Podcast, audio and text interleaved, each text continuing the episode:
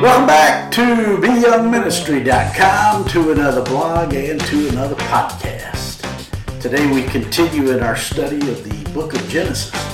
We're in chapter 17, verses 15 and 16, which reads Then God said to Abraham, As for Sarai, your wife, you shall not call her name Sarai, but Sarah shall be her name and I will bless her and also give you a son by her.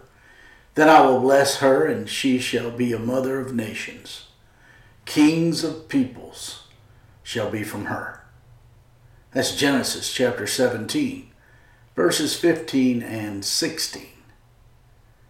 Today we continue our study of Genesis 17, where we see that throughout the Bible there's a thread which weaves God's people into his great culture which will gradually heal what has been broken within.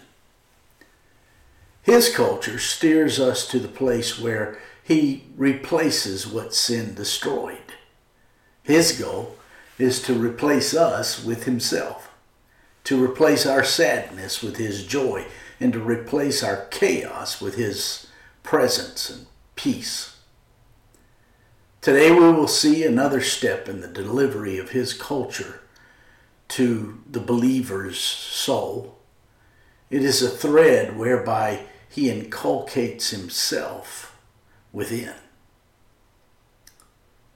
In verse 15 of today's passage, we read Then God said to Abraham, As for Sarai, your wife, you shall not call her name Sarai, but Sarah shall be her name. God renamed Sarai slightly different than he did Abraham. Whereas God renamed Abram directly and straight on, he renamed Sarai through Abraham. Just as God works through the Lord Jesus Christ to meet with Christ's bride, the church, so he goes through Abraham for the name of Sarai to be changed. The Bible's use of family hierarchies and the submission of the wife to her husband is subtly underscored here. When the family hierarchy, which has been established by God, is rejected, it inevitably leads to a disruptive family life. This has been borne out throughout history, and it is being borne out just now before our very eyes in America as Americans move away from the traditional father led family established by God, it may appear on the surface to be freeing women from some perceived bondage.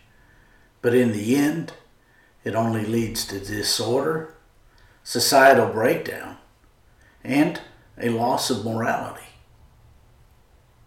Note also that Sarai's name change was done in the same way that Abraham's name was changed, by adding a single letter from the name of God to Sarai's name. As was with Abram, God used a letter equivalent to our H. In this case, the H was used to replace the I. By adding the H to their names, God imparted to Abram and Sarai a portion of his own nature. Sarah means princess. God made Sarah, with the changing of her name, to have the presence of a princess. This was due to his pronounced presence in her life. In 1 Peter chapter 3, the apostle Peter identified Sarah as the epitome of the submissive wife who God favors. God attaches a condition to his pronounced presence in our lives. All believers enjoy his presence, but his pronounced presence is different. This condition is found in 2 Chronicles chapter 15. King Asa had led the armies of Judah to a great victory over Ethiopia's huge army. Yet Asa testified it was God's presence that had scattered the enemy. In 2 Chronicles chapter 14 verses 11 and 12, we read, And Asa cried out to the Lord his God and said, Lord, it is nothing for you to help, whether with many or with those who have no power. Help us, O Lord our God. For we rest on you, and in your name we go against this multitude. O Lord, you are our God. Do not let man prevail against you. So the Lord struck the Ethiopians before Asa and Judah, and the Ethiopians fled. As Asa and his armies led the triumphant procession back to Jerusalem, a prophet by the name of Azariah met them at the city gate with this message from God Hear me, Asa, and all Judah and Benjamin. The Lord is with you while you are with him. If you seek him, he will be found by you. But if you forsake him, he will forsake you. For a long time, Israel has been without the true God, without a teaching priest, and without law. But when, in their trouble, they turned to the Lord God of Israel and sought him, he was found by them. Herein is discovered the secret of getting and maintaining the pronounced presence of God in our lives. The Lord reminded Asa point blank, with no holds barred Asa, don't ever forget how you got this victory. You sought me with all your heart, turn, turning wholly to me when you were in trouble, and I sent my presence to you. It was my presence that put your enemies to chase. When we came into a personal relationship with the Lord Jesus Christ, positionally before God, we were transferred into the sovereign care of His Son, the Lord Jesus Christ, who is now our God, who guarantees our eternal security through His death on the cross of Calvary. The renaming of Sarai to Sarah pictured this transaction made from the made for the believer in Christ. In verse 16 of today's passage, we read, And I will bless her, and also give you a son by her. Then I will bless her, and she shall be a mother of nations. King of peoples shall be from her. The Lord promised to bless Sarah and he also said he would give a son by her. This son would be different from Abraham's other son, Ishmael, for he was to be the son of promise. This is the fifth time in the book of Genesis that we see God working through the second son instead of the first.